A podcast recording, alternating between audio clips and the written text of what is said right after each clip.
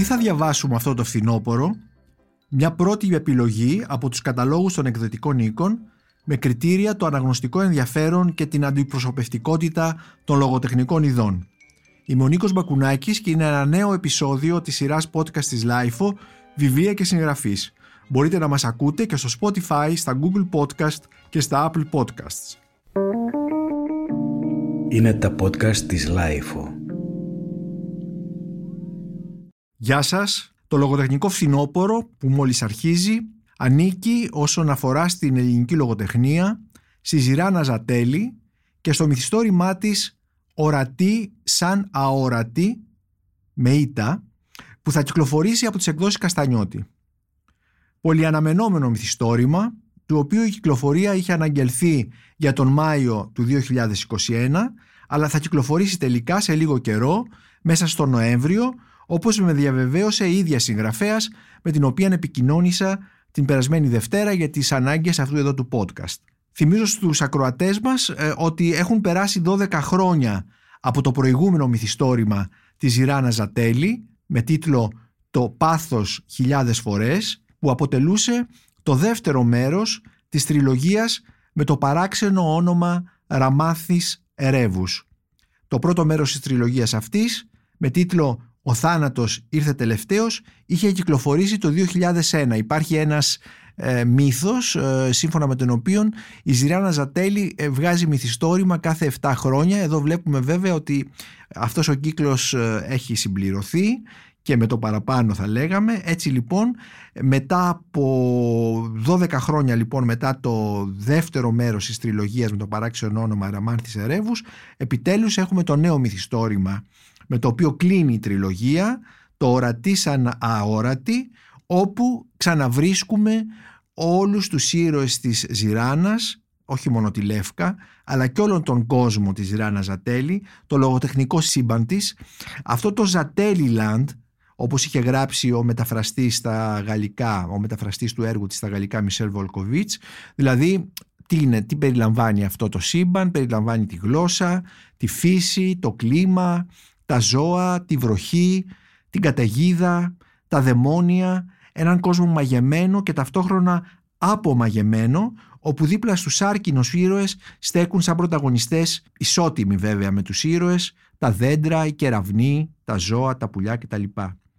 Ένα μότο από αυτό το βιβλίο, δεν μπορείς να πεθάνεις αν δεν γράψεις αυτή την ιστορία. Για να τη γράψω πρέπει κάποιος να πεθάνει πρώτα. Η Ζηράνα μας συμφιλιώνει λοιπόν και με την απώλεια και με τον θάνατο, όχι μόνο ως φθορά, αλλά και ως απελευθέρωση. Περιμένουμε λοιπόν το μυθιστόρημα ορατή σαν αόρατη, με ήττα όπως είπα, τα δύο επίθετα, και ε, περιμένουμε επίσης μια συζήτηση ε, με τη Ζηράνα Ζατέλη που θα κάνουμε για αυτό το, το μυθιστόρημα.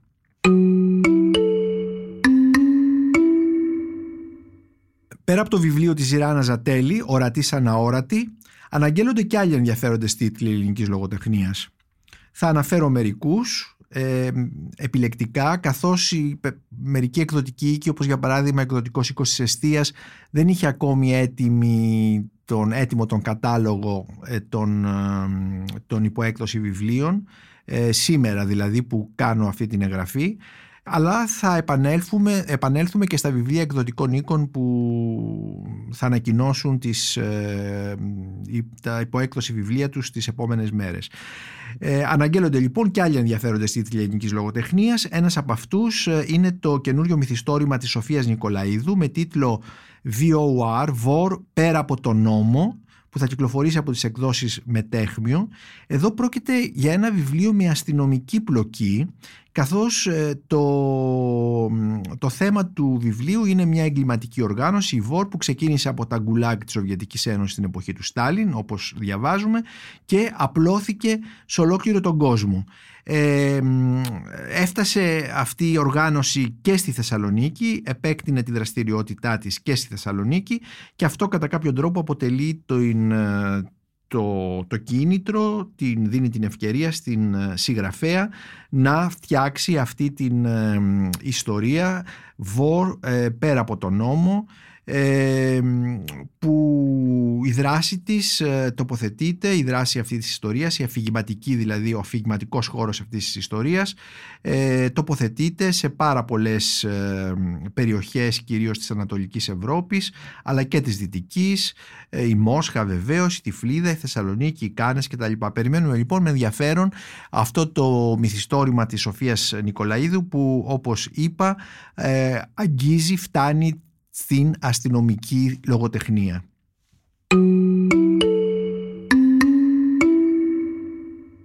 Ένας άλλος ενδιαφέρον τίτλος ε, αναγγέλλεται από τις εκδόσεις Πατάκη. Είναι το μυθιστόρημα του Χρήστου Χομενίδη «Ο Τζίμις στην Κυψέλη». Ε, όπως καταλαβαίνουμε και από τον τίτλο, ο Χομενίδης εδώ κατά κάποιο τρόπο ε, περιγράφει και παρουσιάζει το τέλος ε, ενός κόσμου ε, μας λέει στο, στο κείμενο που συνοδεύει την έκδοση αυτή ότι η Κυψέλη ε, αλλάζει με ηλικιώδη ε, ταχύτητα έτσι που για τον ήρωα του βιβλίου, τον Τζίμι, ε, να είναι πλέον ένας, ε, ένας ξένος τόπος. Ο ήρωας Τζίμις Παπιδάκης είναι ένα παιδί του 60 και του 70, δηλαδή μιας μακρινής εποχής, μόνο ότι το βιβλίο ε, αφορά το σήμερα. Ε, είναι ένας ήρωας μιας μακρινής εποχής, ο οποίος ε, έχει οθετηθεί από έναν παλιό πρωταγωνιστή του Εθνικού Θεάτρου και εκεί γύρω στην ηλικία των 60 αποφασίζει να κάνει πραγματικότητα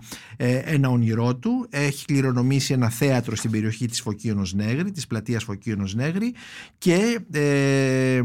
προσπαθεί να το αναβιώσει αυτό τον χώρο και να τον ε, κάνει και πάλι ένα θέατρο ποιότητας. Έχει λοιπόν ε, δημιουργήσει όλες τις προϋποθέσεις για να λειτουργήσει αυτό το θέατρο και πάλι. Έχει κλείσει ε, πολύ καλούς ηθοποιούς, έχει βρει το, το θεατρικό έργο που θα παρουσιάσει, αλλά λίγο πριν την πρεμιέρα ο ήρωας, ο Τζίμις Παπιδάκης, καταστρέφεται και ε, οι αναγνώστες θα δουν πώς. Ε, έτσι λοιπόν ο Χομενίδης ξεκινώντας από το σήμερα ε, μας λέει μάλιστα χαρακτηριστικά ότι αυτός είναι ένας ήρωας ε, αναλογικός, δηλαδή ένας ήρωας ε, που έζησε την παλιά εποχή, δηλαδή πριν το ίντερνετ, πριν τον ψηφιακό πολιτισμό και ε, δεν μπόρεσε να επιβιώσει μέσα στον, στον νέο ψηφιακό κόσμο. Έτσι λοιπόν είναι κατά κάποιο τρόπο η σύγκρουση μιας παλιάς εποχής με το σήμερα, ε, έχει μια δραματικότητα και ταυτόχρονα το τέλος αυτής της εποχής και οι τεράστιες αλλαγές που έχουν έλθει στις ζωές των ανθρώπων αλλά και στην πόλη και στον αστικό ιστό και στη γεωγραφία με πολύ χαρακτηριστικό ε, αν θέλετε γεωγραφικό τόπο λογοτεχνικό γεωγραφικό τόπο την Κυψέλη μια πάρα πολύ χαρακτηριστική περιοχή της αστικής Αθήνας της δεκαετίας του 60 και του 70 η οποία αλλάζει, μεταμορφώνεται έτσι ώστε οι ήρωες εκείνης της εποχής σήμερα να μην μπορούν να την αναγνωρίσουν.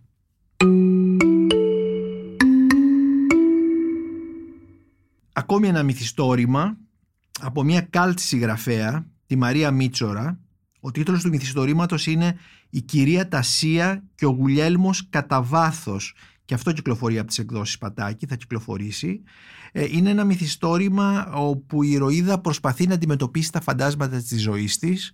Ε, κινείται ε, το μυθιστόρημα αυτό της Μαρίας Μίτσορας στα όρια ε, του, του φυσικού και του μεταφυσικού, του ονείρου και της πραγματικότητας. Ε, τι συμβαίνει εδώ, η ηρωίδα έχει μόλις μετακομίσει και καθώς προσπαθεί να ξαναβρει τις ισορροπίες αυτές τις νέες συνθήκες της ζωής της συναντά ξαφνικά ε, την κυρία Τασία την οποία τη βλέπουμε και στον τίτλο του μυθιστορήματος η οποία είναι η αγαπημένη της μοδίστρα από μια παλιότερη περίοδο της ζωής της ε, με τη μόνη διαφορά όμως ότι η Τασία έχει πεθάνει.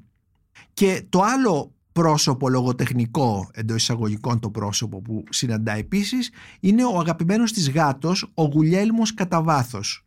έτσι λοιπόν μέσα από αυτή την, ε, την, την, τη σχέση του, του φανταστικού, του φαντασιακού και της πραγματικότητας η Μαρία Μίτσορα όπως είπα είναι μια συγγραφέας που την έχουμε αγαπήσει για το καλτ και για τη μοναδικότητά της μάλλον, τη μοναδικότητα της λογοτεχνικής φωνής της. Ε, προσπαθεί να δείξει ε, μια ζωή, μάλλον μια ηρωίδα που μπορεί να είναι και ίδια φυσικά, ε, που έρχεται αντιμέτωπη με αυτό που ονομάζουμε τα φαντάσματα της ζωής μας.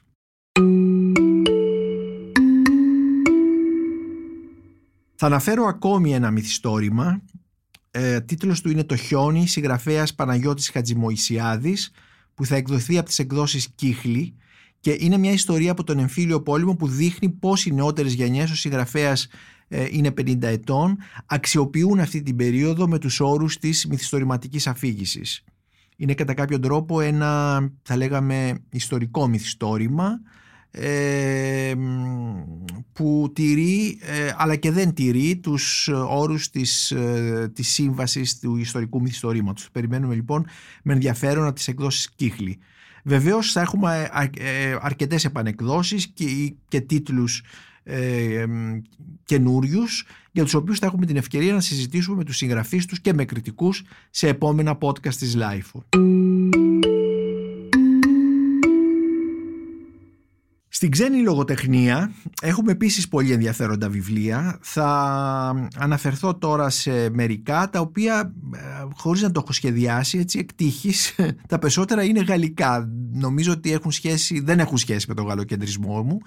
και αν αυτό ενοχλεί κάποιους ζητώ συγγνώμη αλλά ε, ε, τυχαία τα περισσότερα είναι ε, γαλλικά. Πριν απ' όλα θα ξεκινήσω με το αυτοβιογραφικό μυθιστόρημα της πολύ σημαντικής Γαλλίδας συγγραφέως Ανή Ερνό «Τα χρόνια» το οποίο θα κυκλοφορήσει από τις εκδόσεις Μετέχμιο σε μετάφραση της Ρίτας Κολαίτη ε, πρόκειται ουσιαστικά για μία μεταγραφή της ε, ζωής της συγγραφέως που καλύπτει μία περίοδο περίπου 60 ετών από το 1941 στο 2006 η Ερνό την οποία, ε, η οποία κατά κάποιο τρόπο έχει εισαγάγει στη λογοτεχνία την αυτοβιογραφία στη γαλλική λογοτεχνία την αυτοβιογραφία είναι μία συγγραφέας που προσωπικά την αγαπώ πάρα πολύ όχι μόνο για τα χρόνια το, αυτό το, το σημαντικό αυτοβιογραφικό της ε, αφήγημα αλλά και για μικρότερα κείμενά της ε, ενώ ε, ολιγοσέλιδα κείμενά της. Ε, η Ερνό προέρχεται από μια οικογένεια ε, ανήκει μάλλον θα λέγαμε στη βαθιά Γαλλία. Ο παππούς της ήταν καραγωγέας η γιαγιά της ήταν η Φάντρα ο πατέρας της που περπατούσε δύο χιλιόμετρα για να πάει στο δημοτικό σχολείο ε, εγκατέλειψε το σχολείο για να ασχοληθεί με, ε, με αγροτικές δουλειές ε, μετά έγινε εργάτης ε, σε εργοστάσιο μάλιστα σε μια σπαγκοποιία όπου γνώρισε και τη μητέρα της που δούλευε και αυτή σε ένα εργοστάσιο μαργαρίνης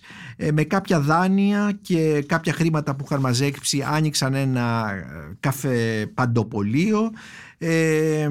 η ζωή τους όμως δεν άλλαξε ποτέ μέχρι, μέχρι το τέλος και το μότο τους ήταν μην απλώνεις τα πόδια σου πέρα από το πάπλωμά σου και η Ανή Εγνώ η οποία ε, παρουσιάζει όλο αυτόν τον κόσμο και τις μεταμορφώσεις του ε, γράφει χαρακτηριστικά σε ένα βιβλίο της που λέγεται «Ο τόπος» όταν διαβάζω Προύστ και Μοριάκ δεν μπορώ να πιστέψω ότι γράφουν για την εποχή όπου ο πατέρας μου ήταν παιδί είναι λοιπόν μια, ε, μια εντελώς διαφορετική Γαλλία ίσως από αυτή που οι περισσότεροι ξέρουμε ε, και δημιουργεί το, τα χρόνια, το, το μεγάλο αυτοβιογραφικό αφήγημα της Ανή Ερνό δημιουργεί την αντίστοιξη με μια ε, εντελώς διαφορετική ε, λογοτεχνική γεωγραφία, εντελώς διαφορετική από τη γεωγραφία του Ζίντε, του Αντρέ Ζίντε για παράδειγμα, ή άλλων ε, μεταγενέστερων συγγραφέων ε, και κυρίως μας δείχνει πώς αυτή η παραδοσιακή Γαλλία επιβιώνει ως κληρονομιά στον αστικό κόσμο στον οποίο τελικά η Ανή Αγνώ ανήκει σήμερα έτσι, γιατί είναι μία από τις πιο ε, καθιερωμένες και γνωστές συγγραφείς της Γαλλίας. Ε, ας μου επιτραπεί να κάνω και μία παραλληλία με έναν Έλληνα συγγραφέα μου θυμίζει πάρα πολύ όλη αυτή αυτό το αφηγηματικό πλαίσιο της Ανή Ερνό ε, ένα από τα πιο ωραία και δυνατά βιβλία του Σταύρου Ζουμπουλάκη που είναι Στ' Αμπέλια που είχε κυκλοφορήσει πριν από μερικά χρόνια και που ε, μας έφερε στην επιφάνεια αυτόν τον κόσμο, τον αγροτικό κόσμο, τον, τον κόσμο του χωριού, των, των, των αμπελιών, ε, των αγροτικών εργασιών κτλ. στην, ε, στην Πελοπόννησο.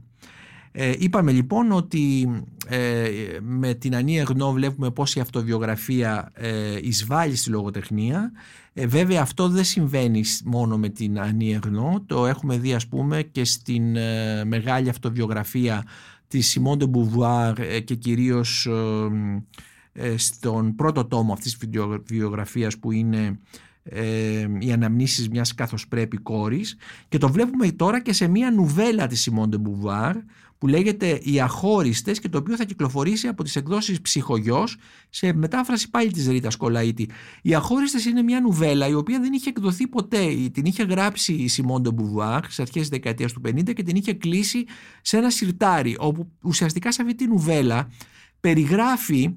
της, την, της, της amitié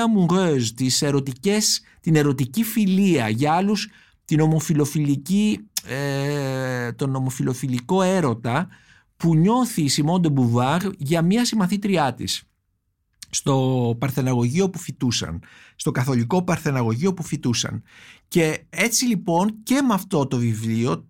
τις αχώριστες γαλλικά λέζαν σε παράμπλ ουσιαστικά βλέπουμε πως η αυτοβιογραφία μπαίνει μέσα, εισχωρεί μέσα στη λογοτεχνία και τη μεταμορφώνει. Πως δηλαδή η ζωή γίνεται λογοτεχνία και σε συνδυασμό με, την, με το μυθιστόρημα αυτό της, ε, μάλλον με την ουβέλα της Simone de Beauvoir ε, θα ήθελα να ε, αναφερθώ σε μια βιογραφία, καινούρια βιογραφία της Simone de Beauvoir ε, που λέει της, ε, από μια Βρετανή Αγγλίδα λέκτορα, νομίζω είναι λέκτορ στο King's College στο, στο Λονδίνο, την Kate Kirkpatrick. Και το βιβλίο λέγεται «Πώς η Σιμόν έγινε η Μπουβουάρ, μια ζωή». Θα κυκλοφορήσει από τις εκδόσεις Μεταίχμιο σε μετάφραση της Στέλλας, ε, της Στέλλας Κάσδαγλη και εδώ ουσιαστικά η Kirkpatrick μας λέει ότι η Σιμόν ντε Μπουβουάρ δεν ήταν ποτέ κάτω από τον Jean Paul Sartre. Ήταν αυτόνομη και σήμερα που ο Jean Paul Sartre αρχίζει και ξεχνιέται, η Simone de Beauvoir ε, έρχεται και πάλι στο προσκήνιο σαν μια αυτόφωτη, πρωτότυπη, δυναμική, ε, ε, στοχαστής και συγγραφέας. Οπότε θα, το φθινόπωρο οι αναγνώστες θα μπορούν δηλαδή που ενδιαφέρονται για τη Simone de Beauvoir θα μπορούν να διαβάσουν λοιπόν την ουβέλα της, τις αχώριστες, σε παράμπλ που ε, είχε προκαλέσει όπως είπαμε ε, μάλλον δεν εκδόθηκε ποτέ όσο ζούσε η Σιμών Μπουβάρ και εκδόθηκε μόλις πριν από ένα-δύο χρόνια στη Γαλλία και τώρα ε, εκδίδεται και στα ελληνικά και σε άλλες γλώσσες και μια νέα βιογραφία της που ξαναβάζει αν θέλετε την, τη Σιμών Μπουβάρ μάλλον για πρώτη φορά την βάζει στη θέση που έχει ε, δίπλα στον Σάρτρ ή και πάνω από τον Σάρτρ και όχι κάτω από τον Σάρτρ.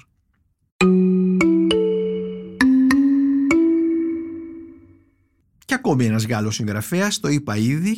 να μην με παρεξηγήσετε για τον γαλλοκεντρισμό, αλλά ήταν όπως είπα τυχαίος. Ε, είναι ένας συγγραφέας που επίσης μου αρέσει πολύ, είναι ο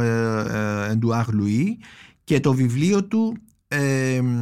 που θα κυκλοφορήσει από τις εκδόσεις Αντίποδες αγώνες και μεταμορφώσεις μιας γυναίκας. Ε, ουσιαστικά πρόκειται για την ιστορία μιας της μητέρας του μάλλον του, του Εντουάρ Λουί, ε, μιας γυναίκας που ζει μέσα στη φτώχεια και την ανάγκη και στο περιθώριο και τσακισμένη από πάρα πολλές αντιξοότητες στη ζωή, αφοσιωμένη βεβαίως στο βίο των αντρών και πώς ε, κάποια στιγμή αντιδρά πάνω σε, αυτό τον, σε αυτή την, την, την κυριαρχία, σε αυτό, το, σε αυτό το βάρος και μεταμορφώνεται. Θυμίζω ότι ο Εντουάρ Λουί είναι ο συγγραφέας των βιβλίων που έχουν αγαπηθεί πολύ και στην Ελλάδα, που κυκλοφορούν όλα από τις εκδόσεις Αντίποδες, σε μετάφραση της Στέλλα Ζουμπουλάκη. Όλα. Το να τελειώνουμε με τον Εντί Μπελγκέλ. Ε, που είναι ουσιαστικά η δική του ιστορία. Εντί Μπελγκέλ είναι το πραγματικό όνομα του Εντουάρ Λουί. Εντουάρ Λουί είναι ένα ψευδόνυμο. Το βιβλίο Ποιος σκότωσε τον πατέρα μου, που είναι ουσιαστικά η ιστορία του πατέρα του. Και τώρα το, το βιβλίο Αγώνες και μεταμορφώσεις μιας γυναίκας που είναι για τη μητέρα του. Ε, ο Εντουάρ Λουί είναι και ο συγγραφέας ε, του βιβλίου Ιστορία της Βίας το οποίο έχει ε, διασκευάσει για το θέατρο ο Τόμας Όστερμάγερ, ο γερμανός σκηνοθέτης ε, και διευθυντής της Schaubühne και το οποίο θα παρουσιαστεί τις επόμενες μέρες στο Φεστιβάλ Αθηνών στο χώρο της Πυραιός 260. Επομένως βλέπουμε ότι η επικαιρότητα του Εντουάρ Λουί στην ε, Αθήνα και στην Ελλάδα είναι πολλαπλή, είναι η έκδοση του βιβλίου, είναι η θεατρική παράσταση και είναι βεβαίως ε, και ένας, ε, ένας κόσμος από τη μια μεριά η εργατική τάξη από την άλλη η σεξουαλικότητα που, από την, τον οποίο ο Εντουάρ Λουί παρουσιάζει καταπληκτικά στα βιβλία του.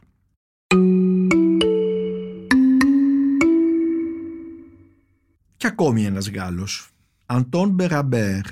Το μυθιστόρημά του λέγεται «Η Μεγάλη Ιδέα», θα κυκλοφορήσει από τις εκδόσεις Πόλης σε μετάφραση της Αλεξάνδρας Κωσταράκου. Με, τον, ε, με το βιβλίο αυτό μας έρχεται από τη Γαλλία μέσω Γαλλίας ένας Έλληνας λογοτεχνικός ήρωας. Είναι ο Σαούλ Καλογιάννης που είναι ο ήρωας του μυθιστορήματος «Η Μεγάλη Ιδέα», «La Grande Idée» που είναι ο τίτλος στα γαλλικά, που είχε κυκλοφορήσει ε, για πρώτη φορά τον Αύγουστο του 2018 στη Γαλλία από τις εκδόσεις Γκαλιμάρ. Είναι ένα μεγάλο βιβλίο, 576 σελίδες στη γαλλική έκδοση, ε, που υπογράφεται από τον Αντών Μπεγαμπέρ. Ε, είναι πρωτοεμφανιζόμενος, ήταν πρωτοεμφανιζόμενος συγγραφέας τότε και ε, είχε θεωρηθεί ήδη ένα, το λογοτεχνικό γεγονός της νέας γαλλικής εκδοτικής περίοδου για το 2018. Ο τίτλος του μυθιστορήματος παραπέμπει στο ιδεολόγημα ή ιδεολογία ή πρόγραμμα της μεγάλης ιδέας που διατρέχει όλη την ελληνική ζωή κατά τον 19ο αιώνα και όπως ξέρουμε συντρίβεται οριστικά στις ακτές της Ιωνίας το καλοκαίρι του 1922 στην μικρασιστική καταστροφή. Είναι φέτος, τη χρονιά που μας έρχεται, έχουμε ακόμη μία επέτειο, μεγάλη επέτειο, τα 100 χρόνια από τη μικρασιατική καταστροφή και νομίζω ότι αυτό το βιβλίο ενταγμένο μέσα σε αυτό το πλαίσιο θα συζητηθεί πάρα πολύ. Ε, Αντών Μπεραμπέρ είναι μάλλον ψευδόνυμο και τα μόνα βιογραφικά στοιχεία που ε, είχα ζητήσει και μου είχε δώσει ο εκδοτικός οίκος ο γαλλικός, ο Γκαλιμάρ, είναι ότι πρόκειται για έναν ε, συγγραφέα που είχε, έχει γεννηθεί το 1987 και ζει στο Κάιρο. Τώρα είναι αλήθεια, δεν είναι αλήθεια; Ε, αυτά τα στοιχεία ε, μου έδωσε. Το σίγουρο είναι ότι πρόκειται για ένα τεράστιο συγγραφικό ταλέντο και διαβάζοντας το μυθιστόρημα καταλαβαίνουμε ότι πρέπει να γνωρίζει, να μιλάει και ελληνικά. τελικά τι να κρύβεται πίσω από αυτή την ταυτότητα; Ε, Αντών Μπεγαμπέρ, μήπως είναι κάποιος Έλληνας συγγραφέας, όχι δεν το νομίζω. Αλλά ποιος είναι ο Σαούλ Καλογιάννης, ο ήρωας; Και γιατί λέγεται Σαούλ; Μήπως ε, το όνομά του παραπέμπει σε εκείνον τον διοκόμενο ήρωα της, ε, της Αγίας Γραφής, το Σαούλ Σαούλ τη Μεδιώκης. Ο Καλογιάννης είναι ένας, ε, ένας ιτημένος, ένας λιποτάκτης, ένας στρατιώτης στον πόλεμο 1919-1922 ε, που ξέρουμε ένας πόλεμος που ολοκληρώθηκε, που τελείωσε ως καταστροφή. Μετά τον πόλεμο ο Σαούλ Καλογιάννης περιπλανιέται στον κόσμο από τη Σμύρνη έως τη Νέα Υόρκη και παρόλο που το όνομά του στοιχιώνει όλο το βιβλίο σε ένα είδος μαγικού φίλτρου, η ταυτότητα, κυρίως η εσωτερική ταυτότητά του παραμένει ένα ένιγμα. Είναι ένας ιδεαλιστής, ένας προδότης ή ο τελευταίος των ηρώων. 50 χρόνια μετά τη μικρασιατική καταστροφή, στο βιβλίο δηλαδή, ένας ερευνητής αναζητάει τον, Σαούλ, τον Σαούλ Καλογιάννη, καταγράφει μαρτυρίες και δίνει την καλλιδοσκοπική όψη του ήρωα, αλλά και της εποχής και της γεωγραφίας και της ιστορίας. Και μπορούμε να πούμε ότι ο Καλογιάννης είναι κάτι σαν Οδυσσέας, όχι μόνο γιατί περιπλανιέται στον κόσμο, γιατί επίσης η γραφή του Μπεραμπέρ είναι ένας διαρκής διάλογος με το λογοτεχνικό ύφος των ομυρικών ε, επών. Είναι λοιπόν ένας διάλογος πρωτοφανής, πρωτότυπος, μοντέρνος που νομίζω ότι ανοίγει δρόμους στην ε, λογοτεχνική αφήγηση. Και η γαλλική γλώσσα του είναι ε, πολύ πλούσια, είναι λεπτή, είναι μοναδική και η γραφή επίσης είναι οραματική που νομίζω ότι δεν θα αφήσει ε, ασυγκίνητους στους αναγνώστες όταν το βιβλίο κυκλοφορήσει στα ελληνικά, όπως είπαμε, σε μετάφραση της ε, Αλεξάνδρας Κωσταράκου. Η μεγάλη ιδέα λοιπόν από τον Αντών Μπεγαμπέρ. Ένα μυθιστόρημα γαλλικό που όμως αφορά τον ελληνικό κόσμο.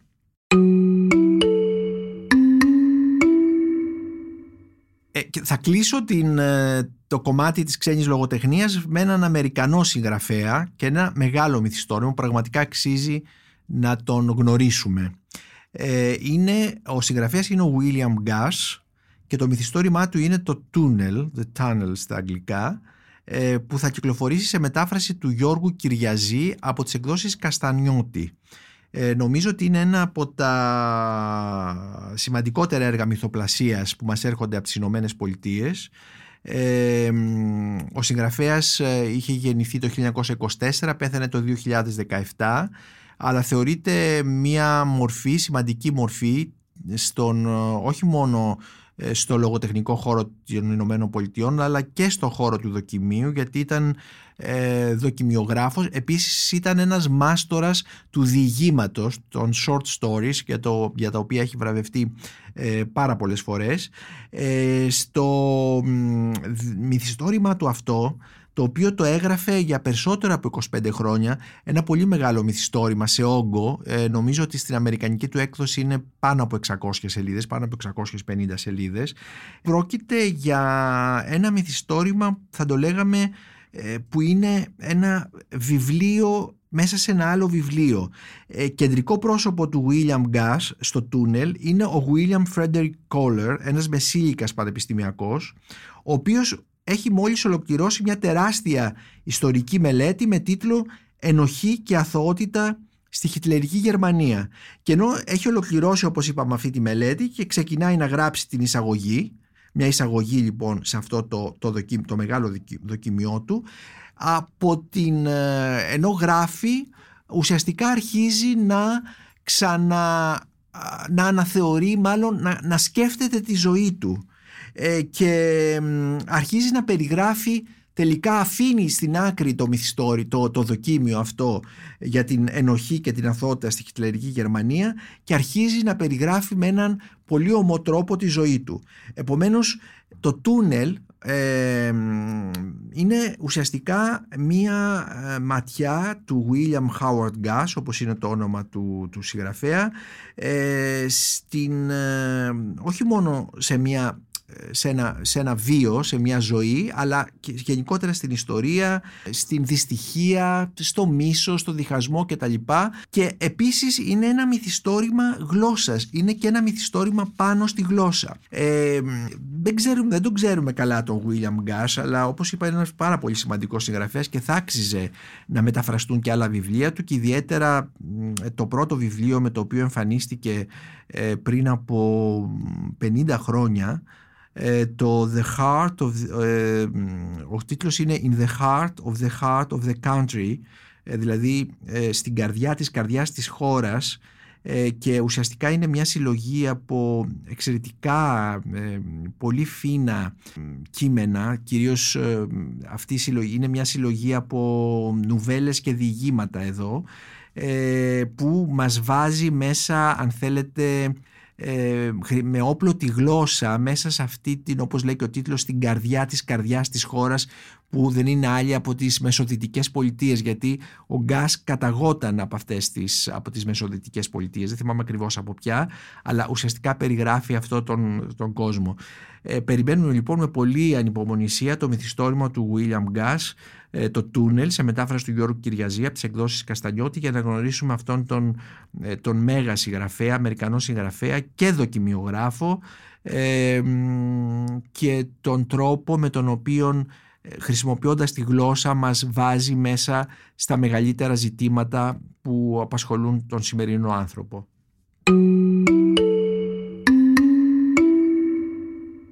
Θα περάσω τώρα σε μερικά βιβλία, σε δύο-τρία βιβλία ιστορίας, τρία για, την, ε, για να είμαι κυριολεκτικός. Ε, το πρώτο είναι γραμμένο από τον δημοσιογράφο και διευθυντή της εφημερίδας Καθημερινή, ε, Καθημερινή Αλέξη Παπαχελά και έχει τίτλο «Ένα σκοτεινό δωμάτιο 1967-1974». Καταλαβαίνουμε λοιπόν από τον τίτλο ότι είναι, είναι μια έρευνα πολιτική στην πολιτική ιστορία που αφορά την επταετία ε, και κυρίως ε, επικεντρώνεται σε, όχι μόνο στην άνοδο και στην πτώση του Παπαδόπουλου και των συνταγματαρχών ε, αλλά και στο θέμα της, του, της Κύπρου και κυρίως της επέμβασης ε, του λεγόμενου ε, αμερικανικού παράγοντα αλλά και άλλων παραγόντων που έπαιξαν ρόλο. Θα δούμε δηλαδή ε, μια, μια διαφορετική δράση και ένα διαφορετικό ρόλο που έχει στη διάρκεια της δικτατορίας και σε σχέση με τους συνταγματάρχες ο Αριστοτέλης Ωνάσης που δεν, δεν τον ξέραμε μέχρι στιγμής σε όλες αυτές τις διαστάσεις όπως επίσης θα δούμε και ε, τον τρόπο με τον οποίο ε, εργάστηκαν, δούλεψαν και τα λοιπά ε, πολλοί αμερικανικού αξιωματούχοι στην Ελλάδα και θα λέγαμε ότι είναι ένας τρόπος που αγγίζει τον κινησμό ή είναι ένας κοινικός, ε, κοινικός τρόπος. Ε, και φυσικά όλες τις μηχανογραφίες ε, των πρωτεργατών της δικτατορίας. Είναι ένα, λοιπόν ένα βιβλίο που το περιμένουμε με ενδιαφέρον Αλέξης Παπαχελάς ένα σκοτεινό δωμάτιο 1967-1974 που θα κυκλοφορήσει από τις εκδόσεις με τέχμιο και θέλω να θυμίσω στους, να θυμίσω στους ακροατές του podcast ότι ο Αλέξης Παπαχελάς είναι ο συγγραφέας ε, ενός ακόμη βιβλίου για την παρουσία του αμερικανικού παράγοντα στην Ελλάδα από τον εμφύλιο μέχρι και την ε, δικτατορία, δηλαδή μέχρι το 1967 και συγκεκριμένα από το 1947 μέχρι το 1967 με τίτλο «Ο βιασμός της ελληνικής δημοκρατίας, ο αμερικανικός παράγων» που είχε κυκλοφορήσει πριν από χρόνια από το βιβλιοπωλείο της Εστίας και το οποίο εξακολουθεί να διαβάζεται ε, από ό,τι έχω δει στους καταλόγους της Εστίας ε, από τη στιγμή που βρίσκεται ήδη στην 21η έκδοσή του.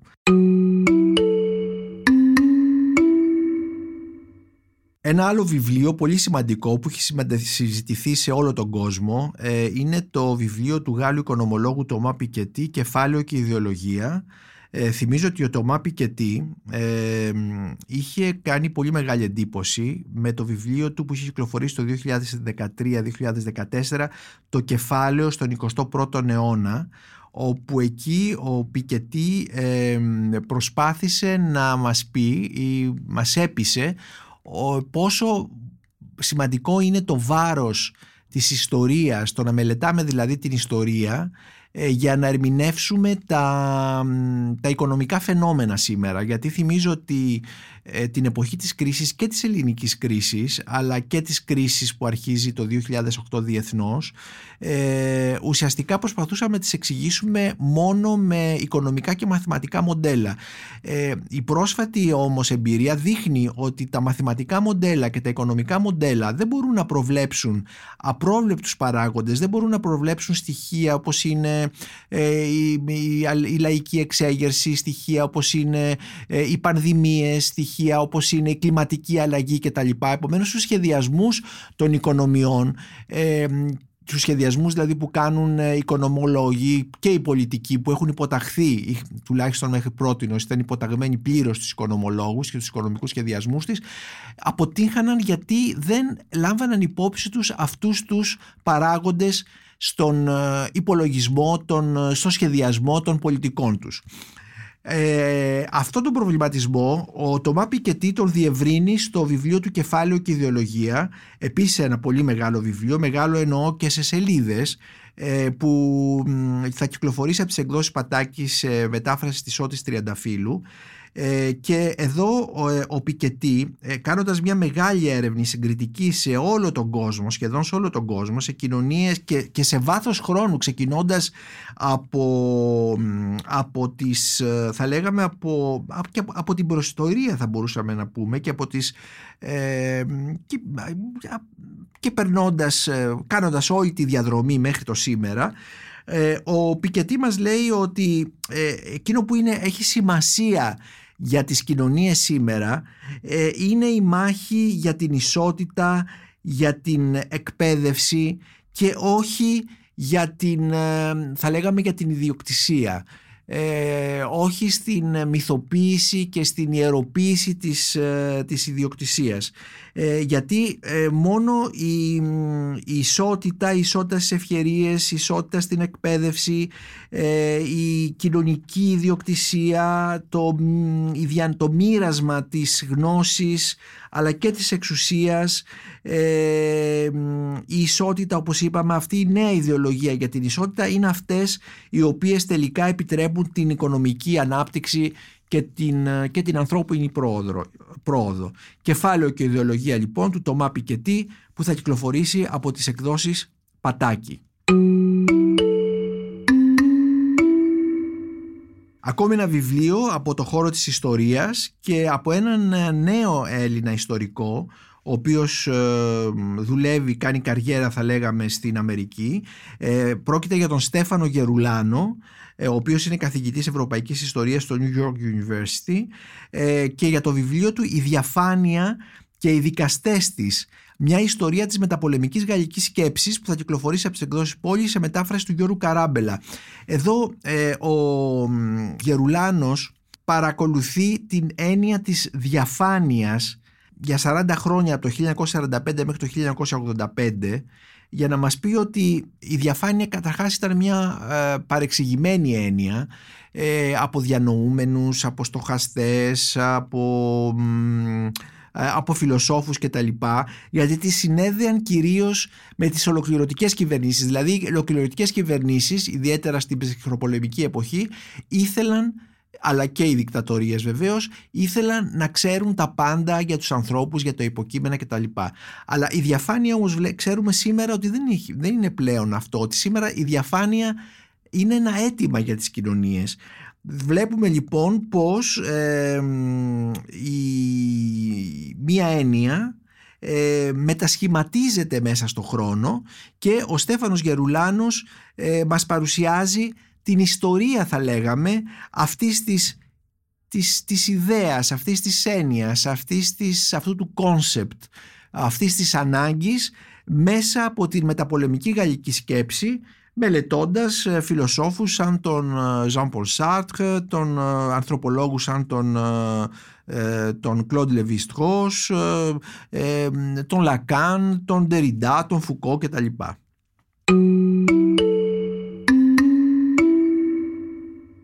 Και θα ήθελα να κλείσω με ένα εντελώς διαφορετικό βιβλίο, το οποίο όμως νομίζω ότι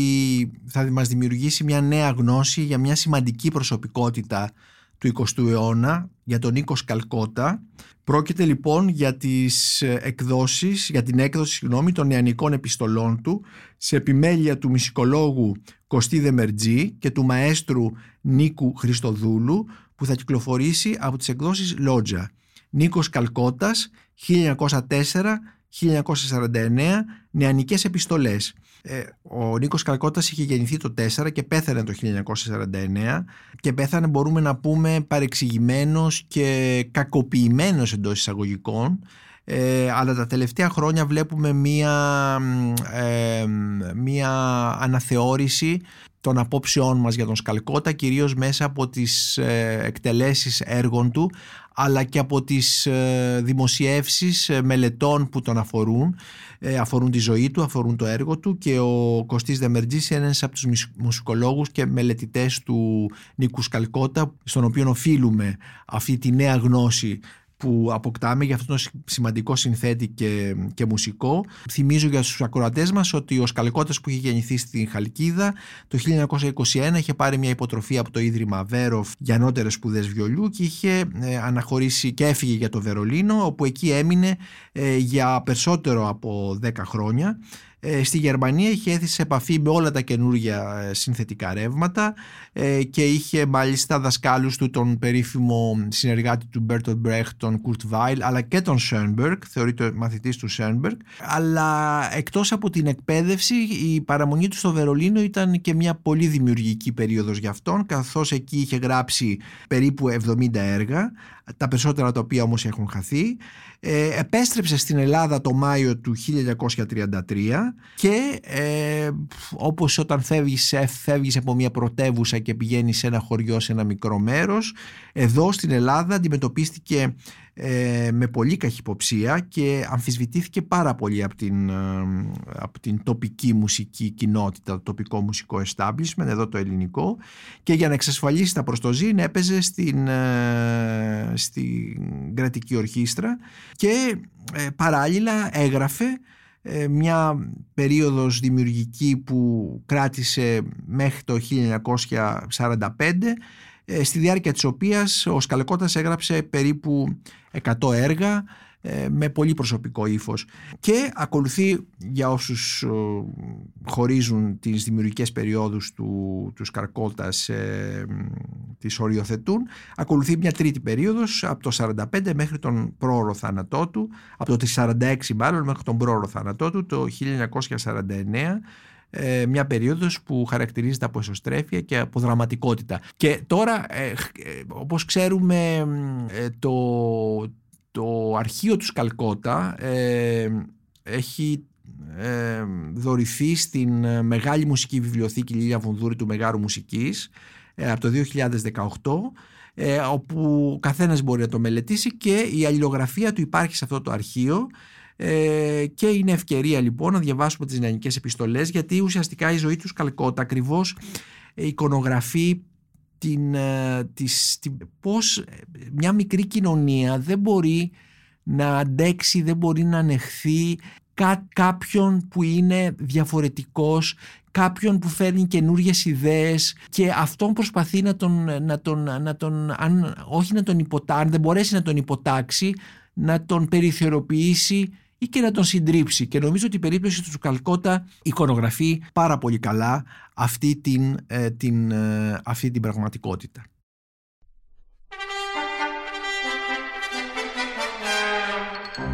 Είμαι ο Νίκος Μπακουνάκης και ήταν ένα νέο επεισόδιο της σειράς podcast της LIFO, βιβλία και συγγραφής, όπου ε, παρουσιάσαμε καινούριους τίτλους που πρόκειται να εκδοθούν μέσα στις επόμενες μέρες. Μπορείτε να μας ακούτε και στο Spotify, στα Google Podcasts και στα Apple Podcasts. Είναι τα podcast της Lifeo.